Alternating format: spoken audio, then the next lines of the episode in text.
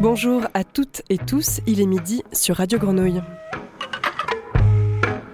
Bienvenue dans Le Nez Dehors, l'émission collective de La Grenouille pour faire entendre les voix de celles et ceux qui agissent et continuent à créer en ces temps compliqués. Ce mercredi, c'est Alexandre Simonini à la régie. En fin d'émission, Iris Kaufmann, ethnologue et musicienne, viendra nous parler de ses recherches et de sa résidence artistique autour des cloches et clochers du pays de Forcalquier. Nous recevrons également Marine et Leïla de l'association Yes We Camp. Nous évoquerons ensemble leur nouveau projet d'occupation temporaire d'espace, Buropolis, dans le neuvième arrondissement de Marseille. Mais avant et pour commencer, j'ai le grand plaisir d'accueillir dans les studios de La Grenouille Margaux Chou, artiste et auteur, pour discuter de son spectacle créé au printemps dernier, Sensational Platz, son deuxième spectacle. Salut Margaux. Bonjour Margaux. Mais, ça, va, ça va nous durer tout, tout le temps, Margaux et Margaux. Alors, ce spectacle devait se jouer à Marseille, euh, à la Cité des Arts de la Rue, en automne dernier, en partenariat avec euh, Lieux Public. Pour l'instant, les conditions euh, que vous connaissez tous euh, font que ce spectacle ne peut pas être montré, mais ce n'est pas une raison pour ne pas en parler. Alors, tu es venu euh, nous en parler. On va peut-être commencer par écouter le teaser du spectacle. Ok, c'est un On le lance direct ? Ouais, ouais okay. Tu veux en dire un mot ? Non, c'est pas forcément encore le teaser du spectacle, mais ça pourrait être le teaser du spectacle. C'est un pré-teaser. C'est un pré-teaser où c'est une... En tout cas, il n'y a pas de, de traces euh, images visuelles, donc il y a une, un petit montage euh, sonore. sonore, phonique, ouais. Sucré ou salé ?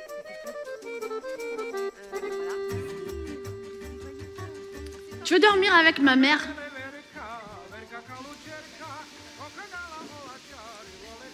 Elle dit que tu peux rester dormir là. Tu veux ? Tu veux rester dormir avec ma mère ?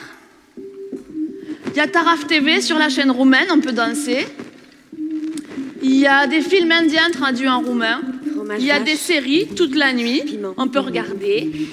On a des souks, Coca, Pepsi, Fanta. Souk, c'est soda. Soda, Coca, Pepsi. Il y a Taraf T V sur la chaîne roumaine, on peut danser.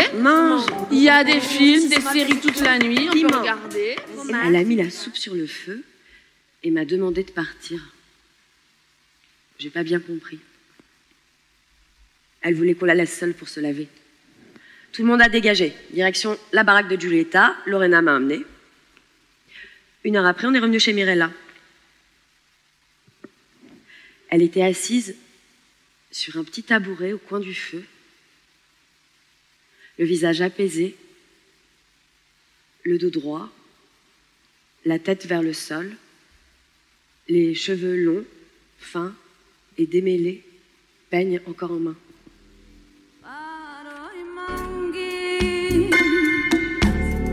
Kesam chorurum naimanda oh donamanda doro duidroma aben corcore duisava diavo.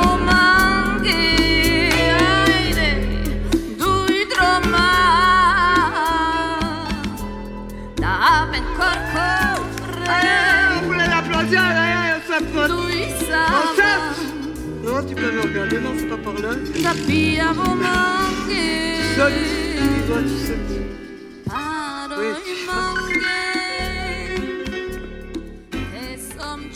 On saute.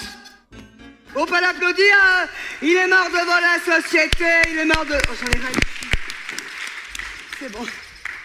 Ça agonise tranquillement. On va faire une petite... Euh... Non, mais tu...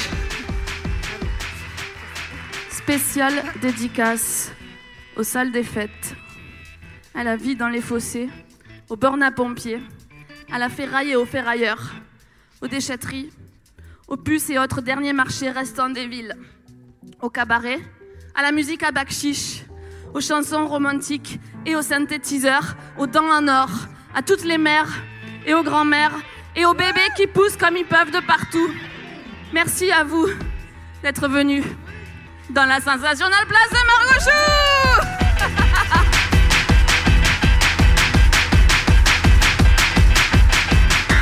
Danumi fric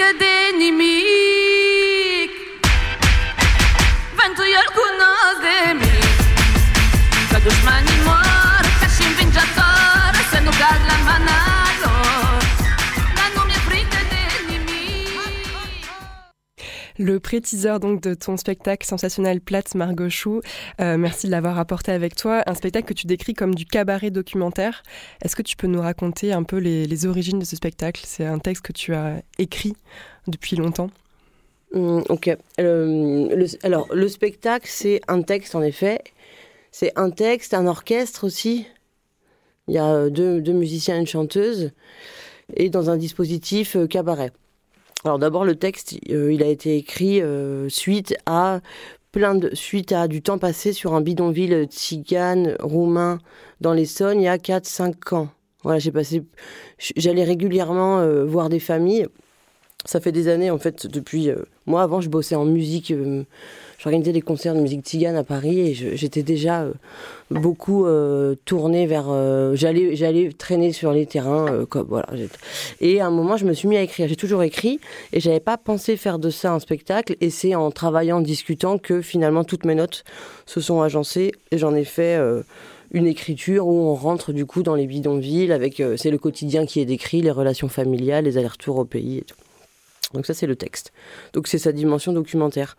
Et je parle de cabaret parce que le dispositif ou le, le théâtre, en tout cas, comment il est donné dans ce, dans ce spectacle, c'est une forme cabaret. On a acheté, euh, on a acheté nos tables rondes, on a acheté nos nappes et on a une quarantaine de tables. Et le texte, il se donne, c'est ces trois comédiennes qui sont dans le public et qui donnent ce texte. Et le cabaret s'active à des moments. C'est-à-dire qu'on est dans, on a ce récit qui, qui est le fil vraiment de... du spectacle, et on a des numéros de cabaret un peu foireux, on a euh, la chanteuse qui, il y a quatre cinq morceaux de chansons, il y a un moment on, on stoppe le récit, on va servir à boire aux gens, on est vraiment dans un cabaret, voilà. D'où ça vient cet imaginaire euh, du cabaret?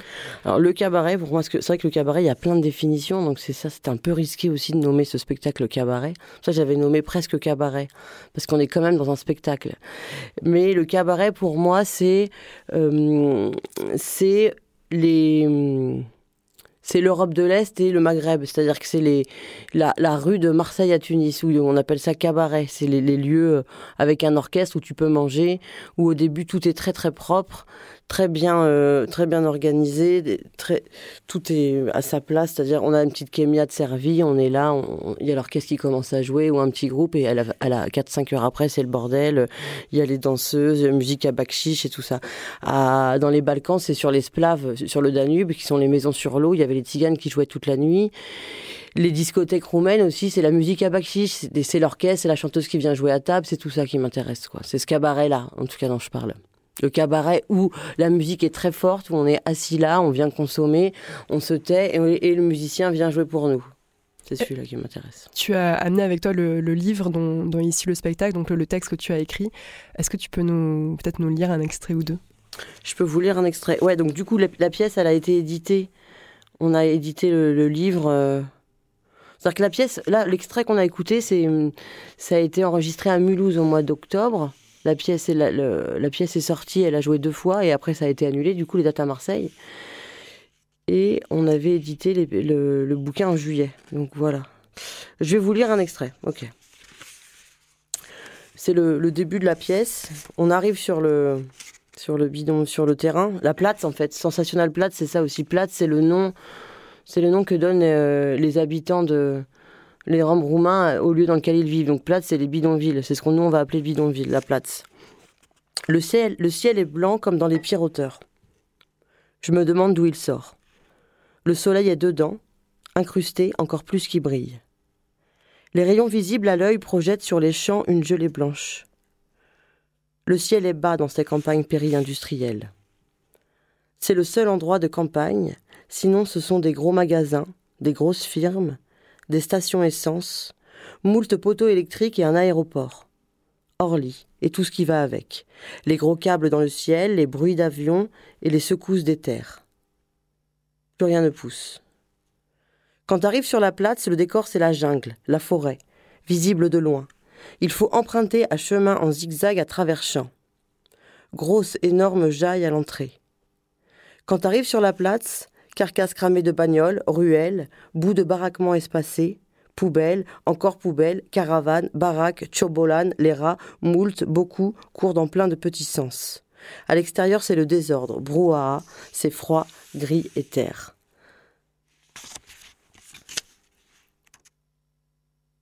Un autre, euh... Un autre extrait. Champlans, le six novembre deux mille seize. Je suis passée sur le terrain. Il y a eu une naissance et certaines sont en cloque. Les bébés de Sick sont toniques, toujours trimballés. Il pleut. Les poils des cabanes chauffent à burnes. J'ai senti beaucoup de vie dans leur ventre rond. J'ai senti comme un truc animal et du temps. J'ai senti qu'ils étaient bien en mouvement et en vie sur leur place et que ça allait pour eux. Ils revenaient de l'été, de leur maison en Roumanie, et reprenaient leur rythme d'hiver. Ici, ça fend le bois, ça remplit des bidons en bas du chemin à la borne à pompiers. Les feux se préparent dehors pour la carde du soir. Certaines cabanes ont été agrandies pour accueillir les nouveau-nés. La cabane est pratique et extensible. J'ai vu moins de rats. Il y a toujours ce vieux à la tête de nain de jardin qui m'emmerde, me dit « I love you », me court après au sens physique et je gueule. Je reste encore, ça se calme. Certains rentrent du boulot.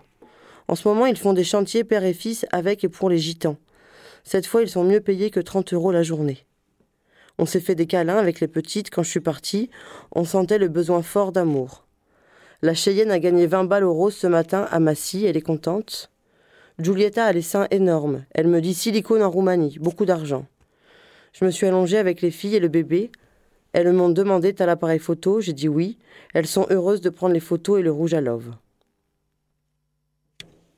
Qu'est-ce que tu euh, voulais mettre en scène à partir de, ces, de, de ce que tu as vécu là-bas ? C'est-à-dire que tu n'avais pas forcément écrit ces textes pour en faire un spectacle à la, à la base. Mmh. Qu'est-ce que tu voulais raconter de ce quotidien sur scène ? Mmh. En fait, je ne l'ai pas mis en scène. Le quotidien, de, le quotidien du bidonville, je ne le mets pas en scène. Ce que je mets en scène, ça serait plutôt le, le cabaret, le, le, l'endroit, le refuge, la cabane. Euh, pas du tout la cabane, mais c'est-à-dire le, l'endroit chaleureux, le lieu. Après, le, le récit, pour moi, il doit juste se donner. Et ce que j'avais envie, c'était de... C'est-à-dire qu'à force de parler, de traîner, de rencontrer, d'écouter, on entend souvent parler euh, des Roms par soit le biais de l'humanitaire, de la politique, ou du romantisme, euh, tzigane, euh, de la fête, et cetera, ou les pauvres Roms, ou, euh, ou, de, la, ou de l'expulsion, de la répression euh, du côté euh, flic. Et on n'entend pas forcément comme ils vivent. On ne sait pas comme ils vivent. On parle beaucoup d'eux, mais eux, on, ils n'ont pas forcément la parole. Du coup, là, je ne leur donne pas forcément la parole non plus, mais je suis dans une description. En tout cas, c'est un jeu. C'est mon jeu qui parle dans la bouche des trois personnages. Mais on est vraiment dans la description, dans le quotidien, et de raconter euh, la vie telle qu'elle est, sans jugement, sans commentaire, avec des phrases courtes, qui dit, et, que, et avec un rythme assez speed, et que ça, ça avance en fait. Qui dit le quotidien, la transformation, comment ça avance, comment ça bidouille. Les flics, on ne fait pas attention à eux, de toute façon ils sont plus forts que nous, on, on continue toujours à se réinstaller. Ce truc comme ça, où il n'y a pas de sentiment chez eux, comme dans mon écriture en fait, ça avance. Et c'est ça que j'avais envie de, de montrer, en tout cas de dire, ou de mettre en avant. Leurs paroles, le, leur vie, quoi. On va écouter une musique issue de ton spectacle. C'est une belle maladie, ça.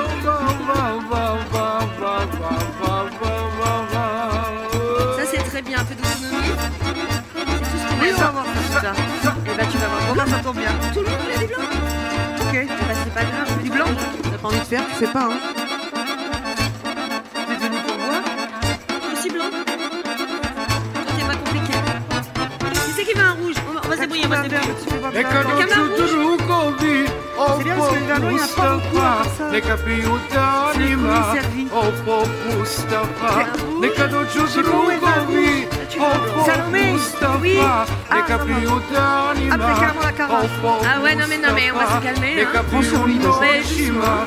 Au pot Moustapha. Les capillons d'anima. C'est un très bon vin blanc. Ah, t'es un peu colo, toi, hein. Il est direct, là, hein. Oui, monsieur, ça arrive. C'est parfait. Vous, ça y est, vous, non, vous n'êtes pas servi encore, vous. Alors, c'est le début du cabaret et non pas là, une, une des musiques de ton spectacle. C'était une erreur de ma part, pardon. Euh, peut-être qu'on peut parler des personnages par lesquels, euh, qui sont présents euh, sur scène. Il y en a trois qui disent le texte que tu as écrit. Peut-être qui sont-ils ? On a, t- euh, les, dans les, on a trois comédiennes. On a euh, trois comédiennes. Écoute, qui sont-ils qui sont, En fait, c'est ma. Qui c'est, sont-elles Qui sont-elles C'est pas très important qui elles sont. Non, mais il y a une chanteuse, il euh, y a une chanteuse Lise Borky avec qui euh, que je connais depuis très longtemps. On s'est rencontrés dans les réseaux de Cigane, qui euh, de musique, qui est à la fois au texte et à la fois au chant. Salomé Richer et, et Gaëlle Cerisier euh, au jeu, qui sont des comédiennes euh, de rue et pas que, et, et pas que. Et, et aussi euh, et aussi on a Nicolas Kant à la musique, qui est marseillais, qui, qui, qui est venu sur Grenouille, il y a pas, qui vient souvent là, je pense, et euh, Benjamin Collin, euh, musicien. Après, qui ils sont, je sais pas si c'est très important. Super, c'est sympa. Non, mais du coup, c'est marrant, c'est des personnages qui sont, euh, c'est des personnes qui sont, euh, qui nous suivent. Sauf Nico, on s'est rencontrés, Nicolas, on s'est rencontrés à Marseille, mais tous, Benjamin aussi, on qui se sont dans le spectacle, depuis, euh, qui sont dans le spectacle, mmh. et qu'on se connaît depuis dix, quinze ans. Et on s'est rencontrés tous depuis, euh, soit quand moi j'organisais des événements, à travers l'organisation, soit à travers quand je bossais dans les musiques tziganes, soit on a été aussi, euh, on a euh, un feeling euh, et on est proche soit de la culture tzigane, soit de l'événement, soit de... de on, a beaucoup, on est très amis en fait, on se connaît très très bien. Donc ce qui, assez, ce qui crée un langage assez facile, quoi.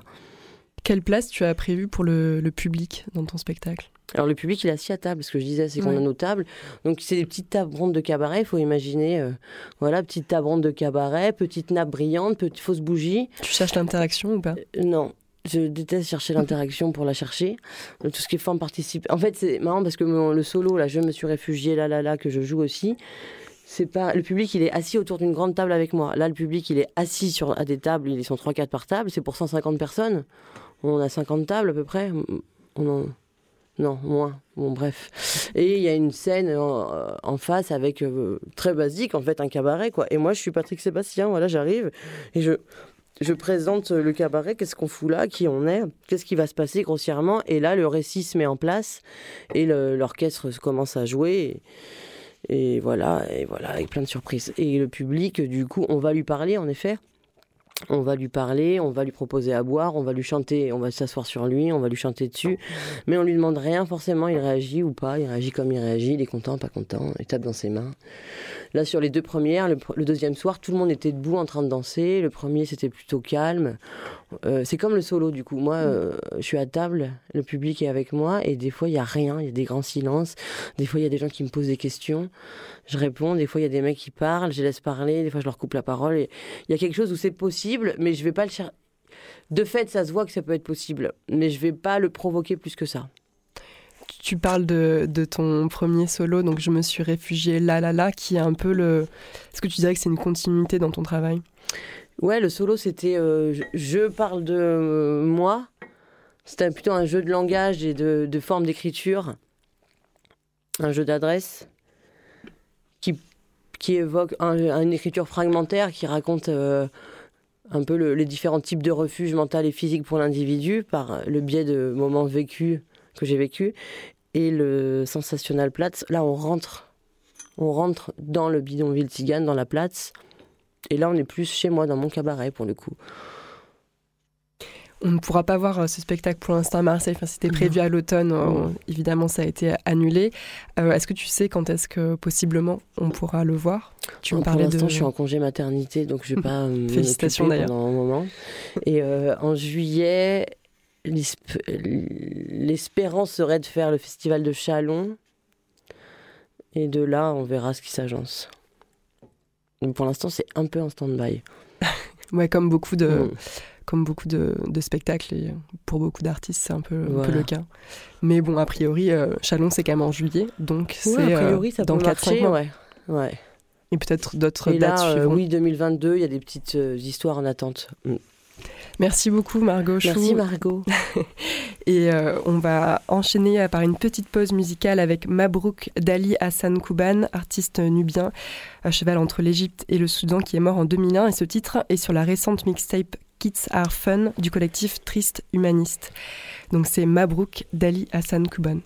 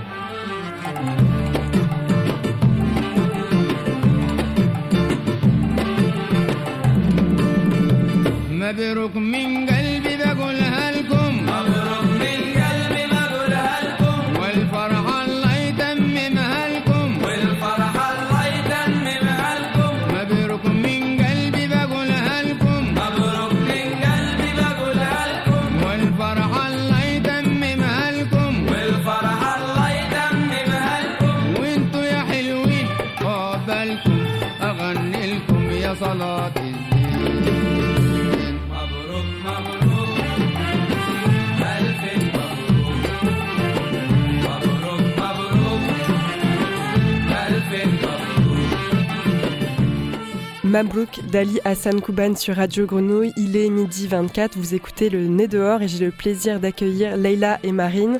Bonjour à toutes les deux. Bonjour. Bonjour. Vous travaillez à Yes We Camp, association spécialiste de l'utilisation temporaire et inventive d'espaces disponibles et d'animations culturelles, qui euh, s'occupe juste pour Marseille de l'espace Coco Velten à Belsunce et du Parc Foresta dans le quinzième arrondissement. Et vous avez aussi d'autres projets un peu ailleurs en France. Et vous deux, vous investissez depuis euh, début janvier Buropolis pour dix-huit mois, qui est un énorme bâtiment de près de neuf mille mètres carrés. J'espère que je ne me trompe pas dans les dimensions, près du métro Drommel. Alors, vous venez pour parler de ce projet qui est quand même tout nouveau.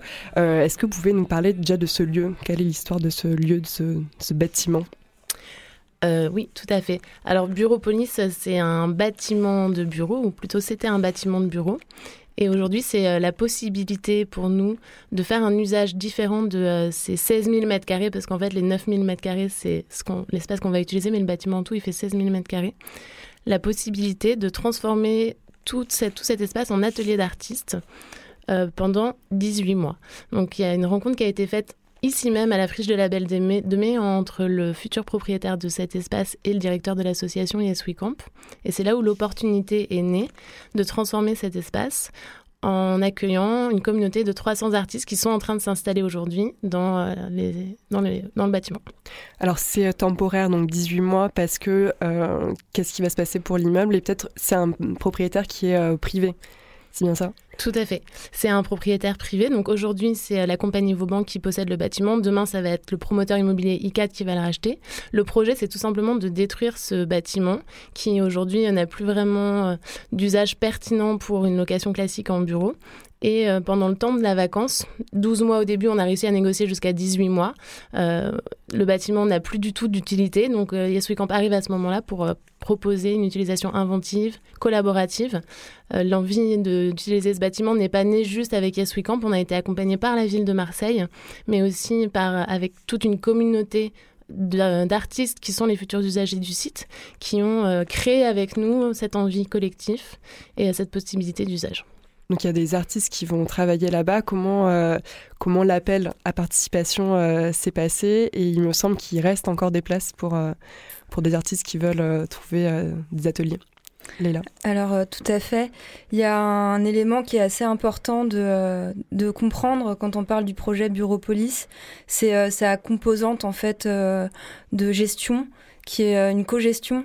On a profité en fait de ce projet euh, en se disant bon. Euh, On a des espaces, euh, on n'ira que s'il y a un besoin en face, puisque c'est un projet qui est aussi complexe euh, en termes de euh, gardiennage et de charge.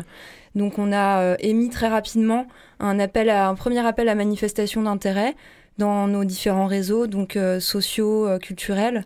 Et euh, on a eu très vite euh, un grand nombre de réponses, à peu près cent cinquante personnes qui ont répondu. Euh, principalement des artistes. C'est aussi lié à un contexte euh, dans la ville de Marseille euh, d'un, d'un besoin d'espace réel et aussi euh, en lien avec euh, la fin des, euh, des baux des artistes qui étaient, et, qui étaient actuellement dans les ateliers de la ville de Marseille. Et donc du coup il y avait pas mal de personnes en recherche d'espace. Donc suite à, à ce besoin identifié, on s'est dit ok, euh, on y va, on y va ensemble. Euh, on a fait les premières visites avec des collectifs d'artistes euh, assez euh, enfin, connus dans, le, dans l'univers marseillais. On a aujourd'hui euh, Courtrajmé avec nous, on a le collectif d'Estrée qui était euh, au cours Julien, euh, on a le collectif Amer, il y a beaucoup de jeunes diplômés des écoles euh, des Beaux-Arts, il y a la mairie du neuf dix qui a pris un plateau aussi. Donc euh, on est parti de cette communauté-là. Et euh, on a mis à disposition donc les de, de grands espaces euh, qui étaient des plateaux qui ont été déposés dans le but de faire des bureaux qui ne se sont pas faits. Donc euh, ces artistes s'y installent Et euh, en plus de ça, donc il y a plusieurs espaces euh, cloisonnés qui euh, peuvent être mis à disposition euh, de, d'autres personnes. Donc on a lancé un deuxième appel à manifestation d'intérêt pour ces espaces-là, le treize janvier. On a organisé à l'heure actuelle huit visites, il y a eu cent soixante-dix candidatures. Donc c'est un, un appel à manifestation d'intérêt qui a fait un écho vraiment assez fort, avec des profils très différents, euh, très créatifs. Donc on est euh, actuellement avec, euh, sur les deux mille trois cents mètres carrés euh, disponibles dans ces espaces-là, on a déjà près de mille quatre cents mètres carrés qui sont attribués à des personnes. Vous avez l'habitude de ne pas faire que de l'accueil d'artistes, donc c'est-à-dire que là, il y aura aussi... Bon, la situation est un peu compliquée en ce moment, mais l'idée, c'est que ça soit ouvert au public avec des activités euh, pour les habitants du quartier et, et pas que. Mmh. On a, nous, on a une réelle envie de, euh, se déployer, de se déployer aussi parce qu'il y a une force... Euh, Qui est, qui est très importante dans ce projet. Et euh, comme je le disais, tous ces créatifs-là, il y a, y a des envies en fait, d'aller au-delà, de se connecter avec les acteurs du quartier, de se déployer sur le territoire et euh, d'ouvrir, bien sûr, et d'accueillir, qui est une des bases de ce qu'on fait dans nos projets. Donc euh, on espère pouvoir le faire au printemps prochain. En tout cas, on met en place déjà les dynamiques qui permettront de le faire, avec des petites préfigurations euh, pour nous en interne, euh, euh, des petits cafés, du thé. On essaie d'accueillir déjà les gens autour de, de, de choses très simples euh, qui sont la base de la convivialité et en espérant, euh, dès le printemps prochain, pouvoir accueillir euh, plus de gens. Oui, Marine, tu me disais euh, aussi au téléphone qu'il n'y avait pas finalement beaucoup d'offres culturelles dans ce quartier, donc c'était aussi l'occasion pour les habitants du quartier euh, de pouvoir avoir accès à un lieu culturel. Oui, tout à fait. On a, on a beaucoup discuté avec la mairie du neuf dix, le maire d'arrondissement nous a reçus et était euh, très content de voir euh, cet endroit se déployer dans ce quartier-là de Marseille qui euh, n'est pas une centralité culturelle euh, connue. Donc euh, ce qui est intéressant, c'est que ça va drainer du public qui n'a pas l'habitude de venir dans ce quartier à cet endroit-là, mais ça va aussi constituer une offre culturelle pour les habitants du quartier. On est dans un tissu résidentiel assez dense et pourtant il n'y a pas vraiment de proposition. Il euh, y a une médiathèque qui va s'installer dans le quartier dans quelques années et euh, qui va aujourd'hui euh, exister dans une version de préfiguration dans le rez-de-chaussée du bâtiment. Donc c'est intéressant aussi de voir que Buropolis euh, peut devenir un endroit d'expérimentation pour de futurs euh, complexes culturels du, du quartier. Vous êtes euh, très peu, euh, il me semble, à, à, à vous occuper de, de ce projet dans l'équipe de Yes We Camp. Euh, il me semble que toutes les deux, vous aviez travaillé auparavant euh, à, au Grand Voisin à Paris. Qu'est-ce qui, à titre individuel, euh, vous donne envie d'expérimenter euh, dans ce nouveau projet à Buropolis, après votre expérience mmh. passée à Yes We mmh. Camp? Moi, j'ai envie de répondre euh, très spontanément et rapidement. C'est euh, le fait de créer à un endroit une communauté de personnes et de rassembler tous ces gens, en fait. C'est vraiment ça, euh, la puissance de ce projet, c'est, de, euh, c'est d'avoir toutes ces personnes avec des trajectoires très différentes pendant ce temps-là, qui vont se rencontrer et créer des histoires. En fait, les bâtiments, c'est des outils, et euh, ce qui reste, c'est euh, ces réseaux de personnes, et les Grands Voisins, ça a vraiment été euh, la démonstration de, de ça. Les Grands Voisins, il y a l'espace, et il y a le réseau de personnes qui se connectent et qui restent connectées. Ça, c'est quelque chose d'assez... Euh, on parlait de lieu infini, euh, c'est quelque chose d'assez infini. Ça perdure après le projet. Malgré le fait que ça dure euh, assez peu, finalement, dans, dans le temps. Oui, Marine euh, Oui, non, je suis tout à fait d'accord avec la réponse que vient d'apporter Leïla. En plus de ça, moi, j'ai envie... Euh, tu disais qu'on était très peu nombreux sur ce projet, et c'est vrai, on est quatre dans ce bâtiment, dans l'équipe de Yes We Camp. À gérer euh, seize mille mètres carrés, c'est énorme. Et en fait, ça va nous conduire à laisser beaucoup de place. Et moi, c'est ce que j'ai en tête, euh, là, dans ces premières semaines d'expérience à Buropolis. Laisser de la place euh, aux autres sur plein de sujets qu'on a peut-être l'habitude de euh, gérer en interne dans notre équipe. Au Grand Voisin, on était une vingtaine à gérer le projet à Yes We Camp. Là, en fait, on ne va pas avoir le choix de faire rentrer ces collectifs d'artistes dans euh, notre gestion. Et c'est pour ça qu'on parle beaucoup de co-gestion ou de artist run space à Buropolis. C'est que tout euh, le, l'entretien, la maintenance, et cetera, ça va être fait en collaboration avec les personnes qui s'installent dans le bâtiment. Là, vous en êtes où euh, Vous faites des travaux encore? Là, on a commencé euh, un chantier de mise aux normes parce qu'il y a beaucoup, il y a toute une réglementation euh, donc à suivre pour l'installation dans ce bâtiment, puisqu'il y a des plateaux qui ont été déposés. Donc, on a commencé ces chantiers. Euh, avec les artistes, donc on, on est à la deuxième semaine, qu'on se retrouve tous euh, le midi, on a une quinzaine de personnes, on voit plein de têtes différentes, donc vraiment on fait ça euh, de manière collaborative et les gens commencent à s'installer petit à petit dans les bureaux. Et un autre point important peut-être que je peux ajouter, c'est qu'il euh, y a un gros travail qui est mené euh, aussi de déclaration de sécurité auprès des pompiers, parce qu'on fait des changements d'usage pour ce bâtiment, donc on est en cours d'obtention d'une autorisation d'usage sur ce bâtiment qu'on espère avoir bientôt, mais qui est un préalable à, à toute nouvelle activité à Buropolis. Vous n'êtes pas du tout nouveau à, à Marseille, donc euh, comme je dis, en ce moment, il y a encore le Parc Foresta, il y a le Coco Velten à Belsunce, Buropolis donc, et euh, peut-être un nouveau projet qui va voir le jour. Peut-être, je ne sais pas si vous pouvez m'en dire euh, un mot. Oui, tout à fait.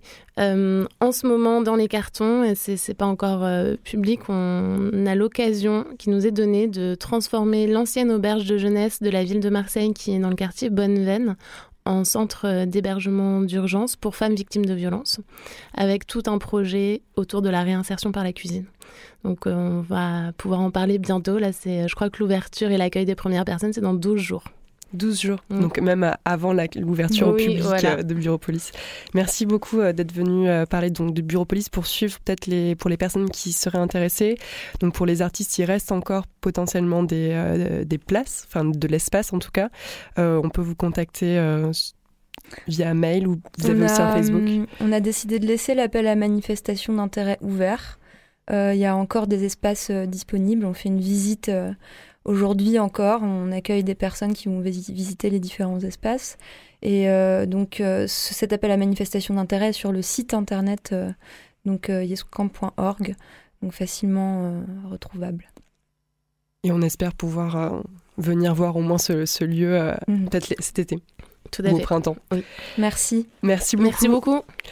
Avant d'accueillir Iris Kaufmann, on va écouter euh, la musique de Guédalia Tazartes, qui est un artiste décédé au tout début du mois de ce mois de février. On écoute Quasimodo Tango.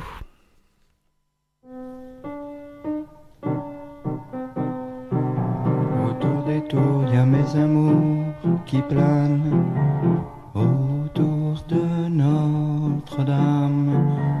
Autour des tours, j'ai plus d'un jour en panne.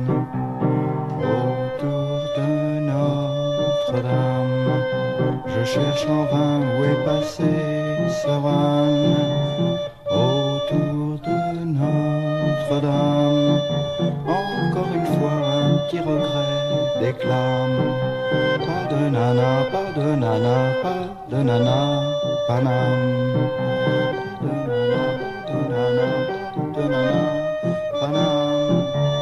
Pas de nana, Paname.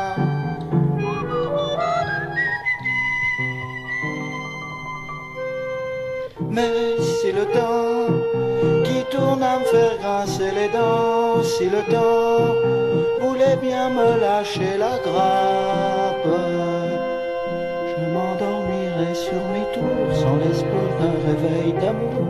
Mourir, dormir, les mots m'échappent.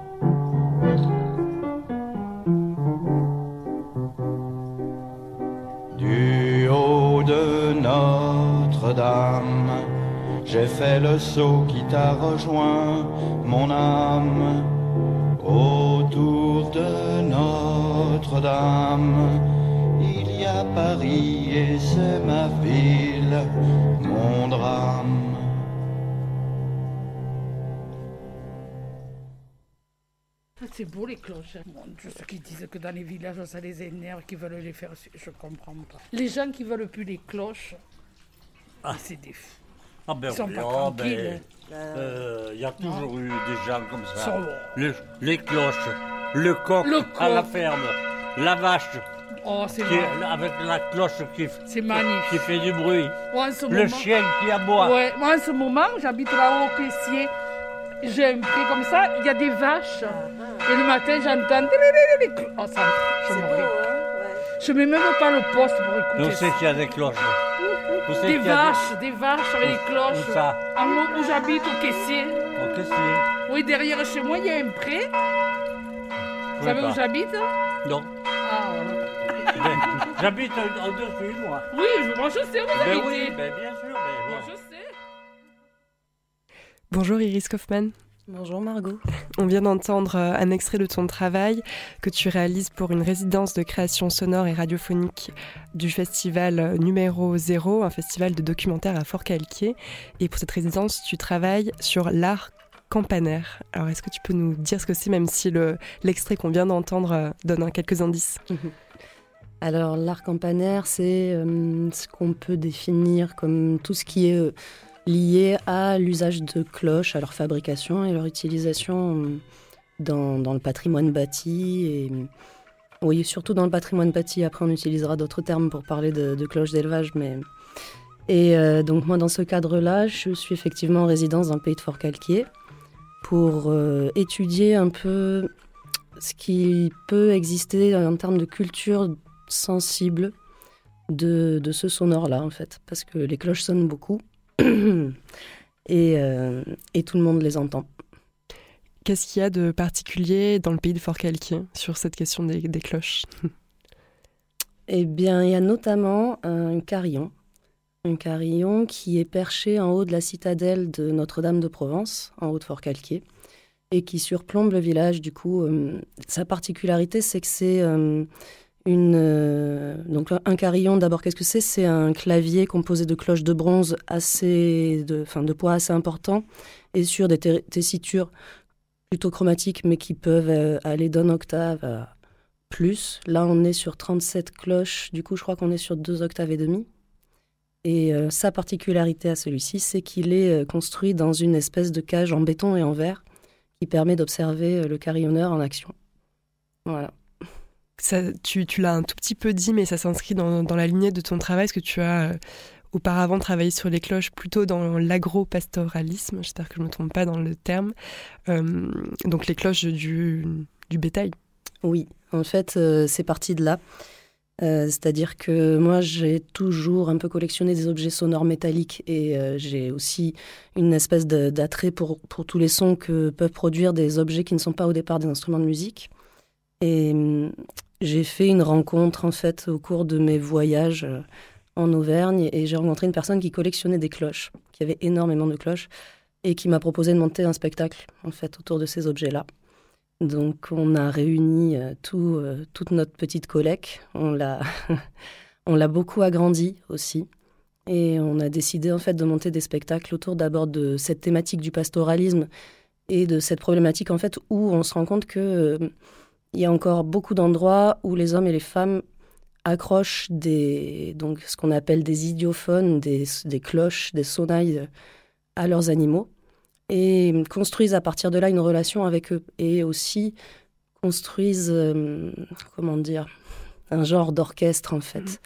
Ils sont vraiment dans une espèce de, de composition sonore qui, qui ne dit pas vraiment son nom. Et c'est ça qui, qui nous a passionnés. Donc... Euh, on est parti d'abord explorer ça, on va dire. Puis tu t'es tournée vers, vers le bâti avec cette résidence. Comment euh, ta collecte de sons se passe? tu, On a entendu dans le premier extrait à la fois des sons euh, bah de cloches, c'est-à-dire purement euh, instrumental, musical, et en même temps des, des témoignages euh, d'habitants du coin. Oui, alors, il y a un peu des deux, c'est-à-dire que tel que... Tel que je m'étais représenté le terrain au départ, ben, il se trouve qu'avec le contexte, c'est pas forcément évident. Je pensais au départ vraiment travailler sur ce côté où on a des sonneries de, de clochers, par exemple, qui vont marquer euh, les différents moments de la vie, de la mort. Et je voulais vraiment m'intéresser à la lecture que pouvaient avoir les habitants d'un village par rapport à ces sonneries-là, en me disant, bon, ben, je vais aller traîner au bistrot et, et je vais croiser des gens, la cloche va sonner, on va se dire, ouais, salut, oh là là, qu'est-ce que ça veut dire cette sonnerie ? En fait, ça marche, là, ça marche pas. Donc, il faut un peu... voilà, il n'y a pas de bistrot. Donc, il faut un peu provoquer des rencontres. Le carillon, euh, c'est plus simple dans la mesure où il y a quand même un réseau de carillonneurs, il y a une association, il y a des cours... Donc, euh, ça me met en relation plus facilement avec les gens. Tout ce qui va être sonnerie, ouais, il faut un peu le provoquer. Par contre, donc d'un côté, j'ai cette collecte-là auprès des gens qui veulent bien, en fait, euh, me parler, parce qu'il y a aussi ce truc de venir parler dans un micro, de, dans le contexte. Et en général, c'est pas toujours euh, admis. Et dans ces milieux-là de, de sonnerie aussi, euh, pas toujours. Je suis tombée sur une, une nonne qui habite seule dans une chapelle et qui n'a pas voulu me parler, par exemple. Enfin, qui m'a parlé, mais qui n'a pas voulu que je l'enregistre. Mm. Et de l'autre côté, ben, effectivement, je, j'essaie de faire des répertoires de sonneries. J'enregistre beaucoup de, de sons de cloche, de cloche. J'enregistre les carillonneurs.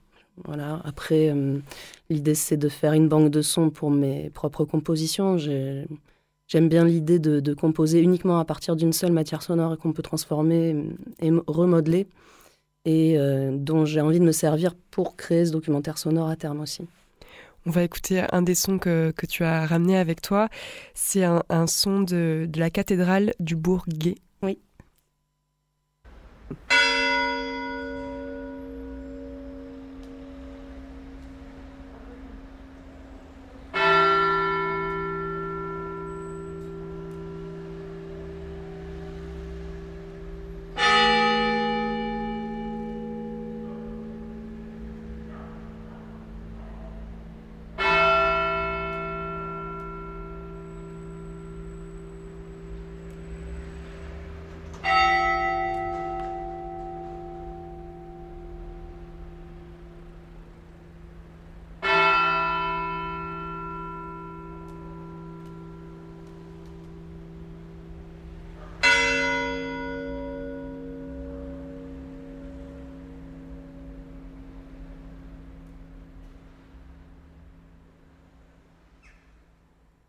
Donc on vient d'entendre un des sons que tu as enregistrés. Qu'est-ce qui t'intéresse musicalement euh, dans ces sons, et peut-être quelles sont les particularités que tu, que tu recherches ?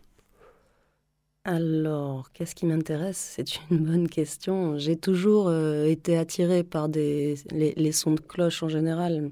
Comme je disais tout à l'heure, ça a commencé avec euh, les brebis, les vaches... Mais finalement, euh, ça fait partie de, de, de notre paysage sonore quotidien. Et euh, en fait, il se trouve notamment que ma mère habite dans un village pas très loin de Forcalquier et qui m'a été donné de, d'y, de, d'y passer du temps, d'aller y dormir et de me rendre compte en fait que les cloches ont, ont vraiment des, des... Par exemple, quand, on les... quand elles sont sonnées à la volée, c'est-à-dire avec un balancier, donc elles en sont beaucoup plus irréguliers, on va entendre des fréquences... se dé- développer petit à petit en fonction de la frappe. Et euh, moi, j'entends des mélodies, en fait. Donc, euh, j'essaie de les enregistrer parce qu'on les entend pas de partout et pas tout le temps. Et en ce moment, le, vraiment, mon point de recherche, il est un peu là-dedans. Donc, qu'est-ce qu'on entend d'autre dans la note, en fait ? Quelles espèces de... Des espèces de... Des trucs comme ça hum, que j'ai vraiment envie de saisir et euh, pour voir ce qu'on peut en faire ensuite, ouais. Comment tu te places pour les enregistrer ? Alors, j'essaye un peu toutes sortes de choses. Euh... J'essaie de... Comment ? Déjà, j'ai pas... je vais les écouter et j'essaie de trouver les points de résonance, en fait. Et euh, pour le carillon, j'ai fait des, des, un peu d'expérimentation. Je les ai enregistrés en mettant un couple stéréo, un de chaque côté devant la cage, un zoom à l'intérieur. Et un autre zoom qui était sur une terrasse, en fait. Donc, euh, un juste zoom, derrière. Euh, un, pour ceux qui ne connaissent pas, c'est un, un enregistreur Un enregistreur, audio. Ouais. En fait, j'ai, j'essaie de faire des, des prises euh, multisituées, avoir une prise pro- proche et une prise, en fait, calée dans, euh, dans le village. Et euh, pour, pour voir un peu ce qu'on, ce qu'on entend et comment on l'entend, qu'est-ce qui, qu'est-ce qui change, quoi. L'ambiance aussi... Euh... Enfin, comment la, so- la, la cloche sonne dans le village. Oui, aussi. Le pays, dans, comment mmh. elle s'intègre dans le, dans le paysage, en fait. Ouais. Justement, on va écouter un témoignage que tu as récolté. Euh, il parle de ce que, ce que les cloches évoquent. Oui. C'est pas, euh, peut-être le, le nom de l'intéressé. Il s'agit du, du père Christophe Didier Chave, qui est responsable de la paroisse de Forcalquier, du coup qui, m'a, qui a accepté de faire un entretien le week-end dernier pour parler justement des cloches de la cathédrale du Bourguet, qu'on a fait sonner exprès aussi d'ailleurs. Et euh, j'ai trouvé intéressant de, de le diffuser parce qu'au-delà du fait qu'effectivement c'est, c'est un prêtre catholique, mais il raconte des choses qui sont quand même sympas hein, par les temps qui courent. Moi, spontanément, de, de fait, en fonction de, de la tonalité, en fonction du tintement, ça m'évoque la joie ou la tristesse. Hein, voilà, parce qu'en fait, euh, en fait, elle rythme les sentiments humains. Voilà, la joie, la peine, voilà, donc c'est un retentissement en nous. Et puis alors surtout, moi, ce qui me semble important, c'est que les cloches, elles sont harmonisées entre elles. Hein. Mais alors moi, je me dis, il ne faudrait pas que cette harmonie, elle soit qu'entre les cloches, il faudrait que cette harmonie, elle règne entre les gens qui les entendent. Voilà. Parce qu'aujourd'hui, il y a trop de dysfonctionnements, aujourd'hui, il y a trop de disharmonie euh, parfois. Voilà. Et je pense que ce monde-là, il a besoin d'unité, il a besoin de communion. Donc cette unité qui existe au niveau des cloches, moi, je me dis, ceux qui les entendent, et moi le premier... Qu'est-ce que je fais de l'unité? Qu'est-ce que je fais de l'harmonie? Voilà, parce que voilà, on a besoin d'harmonie. Voilà, voilà moi ce que ça m'évoque. L'harmonie des cloches et des gens, c'est vrai que c'est c'est, c'est beau. Qu'est-ce que euh, les, la, ta résidence a commencé en janvier, je l'ai, je l'ai dit au début euh, de l'émission, elle se poursuit parce que le, le festival donc Numéro Zéro n'aura pas lieu en mars euh, pour les raisons que vous connaissez, mais en septembre. Euh, donc tu continues ton travail. On, on écoutera à la toute fin euh, euh, de l'émission un carnet sonore que tu as produit. Donc c'était le premier. Tu vas en produire d'autres. Quel, euh, là, dans quel état d'esprit tu te tu te mets? Qu'est-ce que tu cherches maintenant pour la suite euh, de, tes, euh, de tes recherches? Alors j'ai mis du temps à, à entrer vraiment dans le terrain. J'ai, j'ai eu une espèce de, de phase d'adaptation pas évidente. Les prises de contact, elles ont été rapides, mais ensuite le, la prise de rendez-vous, le fait de provoquer la rencontre est devenu un peu plus délicat. Là, j'ai vraiment l'impression de rentrer dans le vif du, du sujet. Alors... Je, je, je vais y aller à fond, comme il se trouve que j'ai du temps et qu'on ne sait pas non plus a priori quand on rejouera, puisque je fais aussi euh, du live et que j'ai des dates a, pri- a priori, mais je vais prendre le temps de, de faire les choses bien et de, de poursuivre ce terrain. Je prends un cours de carillon la semaine prochaine. Et euh, alors, ça sera sur un carillon d'études et pas sur le carillon euh, de Forcalquier, parce que bon, ça, ça fait quand même un peu peur de se, de se lancer dans, sur cet instrument que tout le monde entend. Mmh. Euh, dès qu'on le manipule. Qui donne un cours de carillon? Eh bien, les bénévoles de, de l'association de l'art du renouveau campanaire, du coup, qui sont eux-mêmes carillonneurs. Je vais aussi rencontrer cette semaine un, un nouveau carillonneur que je ne connais pas et qui, euh, qui paraît-il, est compositeur. Donc, euh, je, vais, je vais poursuivre euh, tranquillement, quoi. Donc, a, a priori, on pourra écouter des carnets sonores que tu vas produire un peu tout au long de ces, ces prochains mois jusqu'à la diffusion euh, finale. Comment tu souhaites... Euh... Bon, voilà, c'est encore dans longtemps, septembre, mais est-ce que tu as une envie euh, radiophonique, musicale de la forme finale? C'est-à-dire que ce sera plutôt sous forme d'un documentaire, d'une performance? Comment tu, euh, tu l'envisages? Hum, J'imagine ça entre un documentaire assez radiophonique, mais aussi... Euh, Comme, euh, comme je me penche beaucoup sur euh, ces esthétiques-là en ce moment, j'ai aussi envie que ce soit vraiment quelque chose de très travaillé au niveau sonore et euh, qu'on puisse avoir une écoute très électroacoustique de, de ce documentaire, en fait. Qu'il soit un peu... Euh, euh, ouais, qu'on laisse beaucoup la parole aux gens. Je ne suis pas sûre d'apparaître dedans, par exemple, mais, euh, mais qu'on puisse aussi, euh, avec le son, les suivre et les accompagner, quoi. On verra bien. J'espère qu'on pourra le diffuser sur Radio Grenouille. Merci beaucoup d'être venue, Iris Kaufmann, présenter ton travail. Et on va écouter donc le, le premier carnet sonore que tu as réalisé pour cette résidence à Forcalquier autour de l'art campanaire. Merci. Merci. Ouais.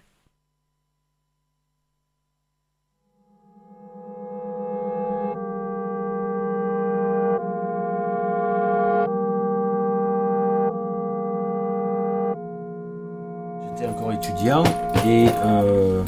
Le, le, le, le carillon à l'époque, il jouait à neuf heures. Euh, bon, donc forcément, c'était un peu plus tôt. Et donc, il, il réveillait un peu, le, un, un peu tout le monde, quoi. Donc, euh, un jour, j'ai, j'ai décidé d'aller voir ce qui se passait avant, parce qu'on le voyait de l'extérieur, on voyait des cloches, mais on ne savait pas comment c'était fait dedans. Et puis là, j'ai rencontré le, le carillonneur. Bon, le, le, le hasard faisait que lui, il allait s'arrêter. Et je suis monté jouer le samedi après-midi, et j'ai jamais pu arrêter. Dans la famille, on est musicien quand même. Et puis, euh, j'ai toujours, j'ai toujours beaucoup aimé euh, entendre ici, parce qu'on venait chez mon grand-père ici, et moi, on venait tous les ans. Et en fait, euh, c'est vrai que euh, moi, j'adorais ce son. Donc, quand on s'est installé définitivement ici, euh, euh, j'ai demandé à Sylvain, j'ai dit, je voudrais bien jouer. Il m'a dit, bah, ce pas qui de est un peu exceptionnel et qui est unique à Forcalquier, c'est qu'on voit le carillonneur en train de jouer et les cloches qui sonnent. On le voit nulle part ailleurs. Il est particulier aussi par rapport à l'emplacement qu'il a, parce que par rapport à, à, la, à sa position au bord du plateau, quand on joue, ça s'entend partout dans, dans, le, dans la ville. Parce que dans les autres villes, euh, où, suivant où ils sont placés, la pollution, euh, on va dire urbaine, elle, elle écrase le, le, le, le son des cloches et on n'entend pas. Alors, on entend un peu dans le quartier autour, mais après on n'entend pas. Jusqu'à Forcalquier, ça s'entend partout. Là où, là où je suis, il y a un bouquet d'arbres là-bas. Là, là. Oui. Je suis là, moi. D'accord. Et je l'entends très bien. Non, mais ils sont très contents d'avoir venu vous. Parce qu'on vous entendait marcher. Oui, tout à fait. Oui, on habite derrière, sur la bombardière. D'accord, d'accord. On entend moins. Eh oui, oui, parce qu'il y a la chapelle qui... Voilà. Bon, il faudrait qu'on rase la chapelle, bah, c'est un peu dommage. Oh, ce sera vraiment dommage. Nous préférons venir. Oui, oui, oui, oui. Nous préférons venir vous écouter. Je sais pas quel jour c'était, ils jouaient la Marseillaise ici. Mm. J'étais sur la place devant la mairie. C'était discontinu. Parce que c'est en bas. Et avec le vent qui soufflait, on avait la moitié.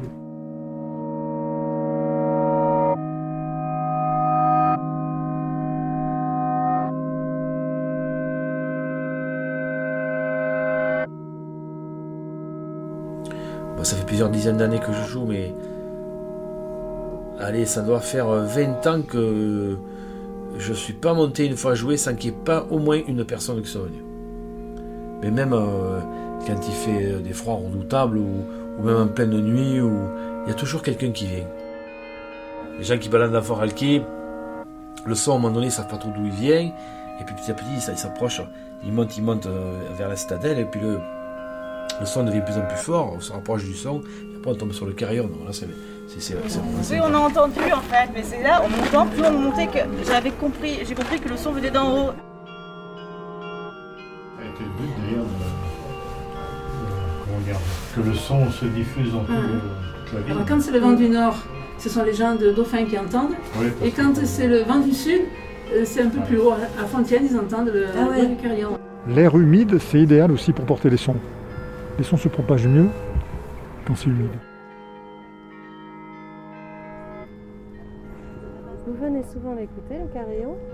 Oui, ça nous arrive. Oui, mais on l'entend de chez nous aussi. Ah oui ? Vous habitez loin d'ici ? Oui, oui.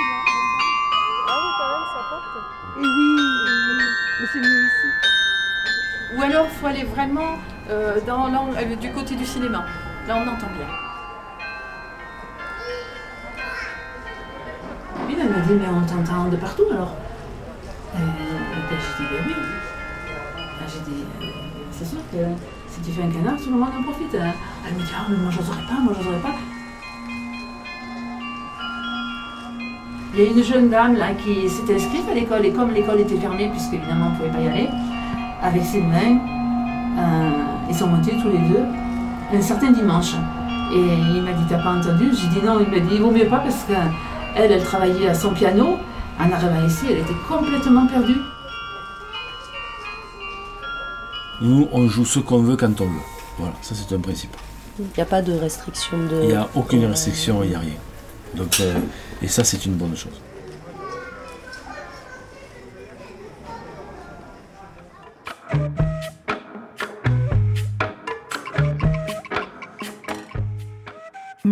cinquante-sept, quasiment treize heures, et c'est la fin de notre émission Le Nez Dehors.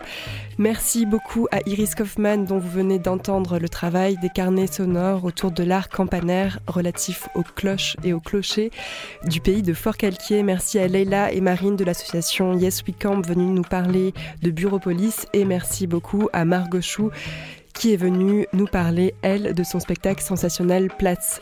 Merci évidemment à Alexandre Simonini à la technique et on se dit à mercredi prochain midi sur Le Nez Dehors.